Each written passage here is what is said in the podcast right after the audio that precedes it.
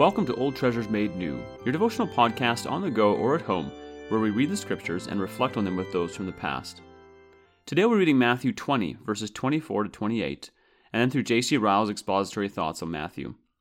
Please take a moment to pause and to ask the Holy Spirit to bring understanding and to apply what we hear.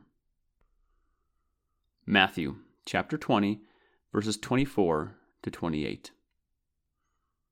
And when the ten heard it, they were indignant at the two brothers. But Jesus called them to him and said, "You know that the rulers of the Gentiles lord it over them, and their great ones exercise authority over them. It shall not be so among you. But whoever would be great among you must be your servant, and whoever would be first among you must be your slave, even as the Son of Man came not to be served, but to serve, and to give his life as a ransom for many." This is the word of the Lord. These verses are few in number, but they contain lessons of great importance to all professing Christians. Let us see what they are. In the first place, we learn that there may be pride, jealousy, and love of preeminence even among the true disciples of Christ. What says the Scripture? When the ten heard what James and John had asked, they were indignant with the two brothers. Pride is one of the oldest and most mischievous of sins.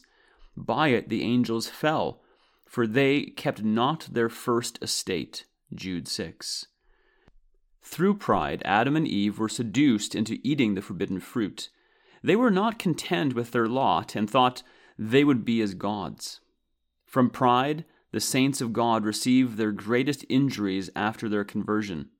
Well, says Hooker, pride is a vice which cleaves so fast into the heart of men that if we were to strip ourselves off of all faults, one by one, we should undoubtedly find it the very last and hardest to pull off.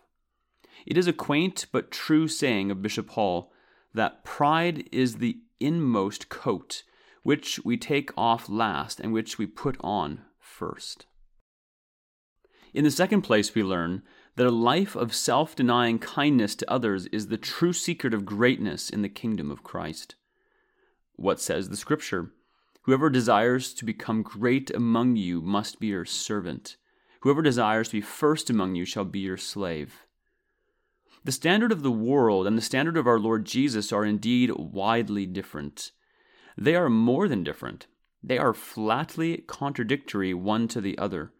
Among the children of this world, he is thought the greatest man who has the most land, most money, most servants, most rank, and most earthly power. Among the children of God, he is reckoned the greatest who does most to promote the spiritual and temporal happiness of his fellow creatures. True greatness consists not in receiving, but in giving, not in selfish absorption of good things, but in imparting good to others, not in being served, but in serving, not in sitting still and being ministered to, but in going about and ministering to others. The angels of God see far more beauty in the work of the missionary than in the work of the Australian digger for gold. They take far more interest in labors of men like Howard and Judson than in the victories of generals and political speeches of statesmen or the council chambers of kings. Let us remember these things. Let us beware of seeking false greatness.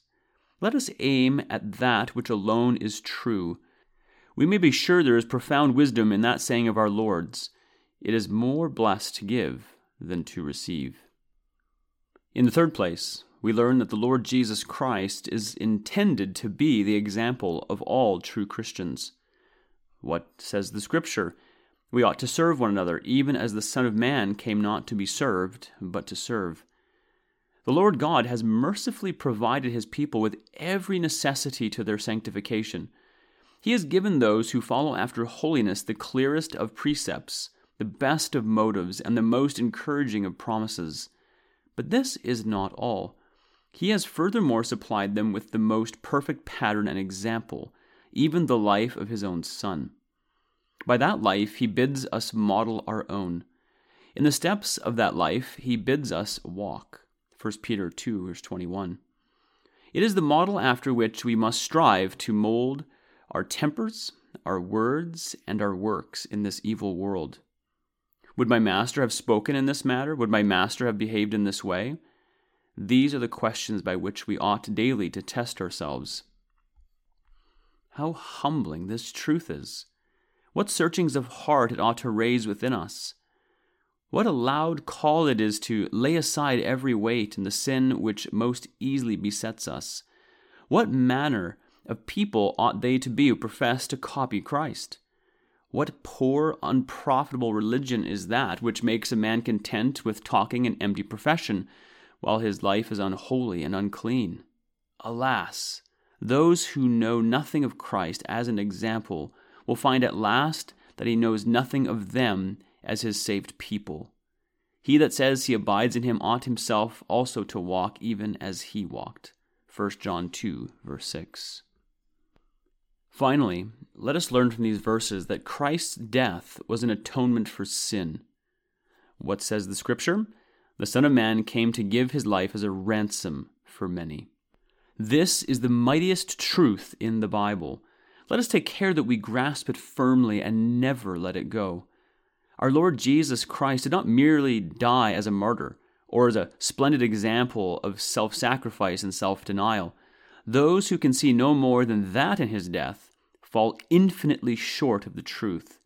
They lose sight of the very foundation stone of Christianity and miss the whole comfort of the gospel. Christ died as a sacrifice for man's sin. He died to make reconciliation for man's iniquity. He died to purge our sins by the offering of himself. He died to redeem us from the curse which we all deserved and to make satisfaction to the justice of God, which must otherwise have condemned us. Never let us forget this. We are all by nature debtors. We owe to our holy Maker ten thousand talents and are not able to pay. We cannot atone for our own transgressions, for we are weak and frail and only adding to our debts every day. But blessed be God. What we could not do, Christ came into the world to do for us. What we could not pay, he undertook to pay for us. To pay it, he died for us upon the cross. He offered himself to God, Hebrews nine fourteen. He suffered for sin, the just for the unjust, that he might bring us to God, First Peter three eighteen. Once more, let us never forget this. Let us not leave these verses without asking ourselves, where is our humility? What is our idea of true greatness? What is our example? What is our hope? Life, eternal life, depends on the answer we give to these questions. And happy is that man who truly humble strives to do good in his day, walks in the steps of Jesus, and rests all his hopes on the ransom paid for him by Christ's blood. Such a man is a true Christian. That is the end of Ryle's expository thoughts for these verses. Let us carefully consider what we've heard today, and may the Lord be pleased to bring the growth for his glory.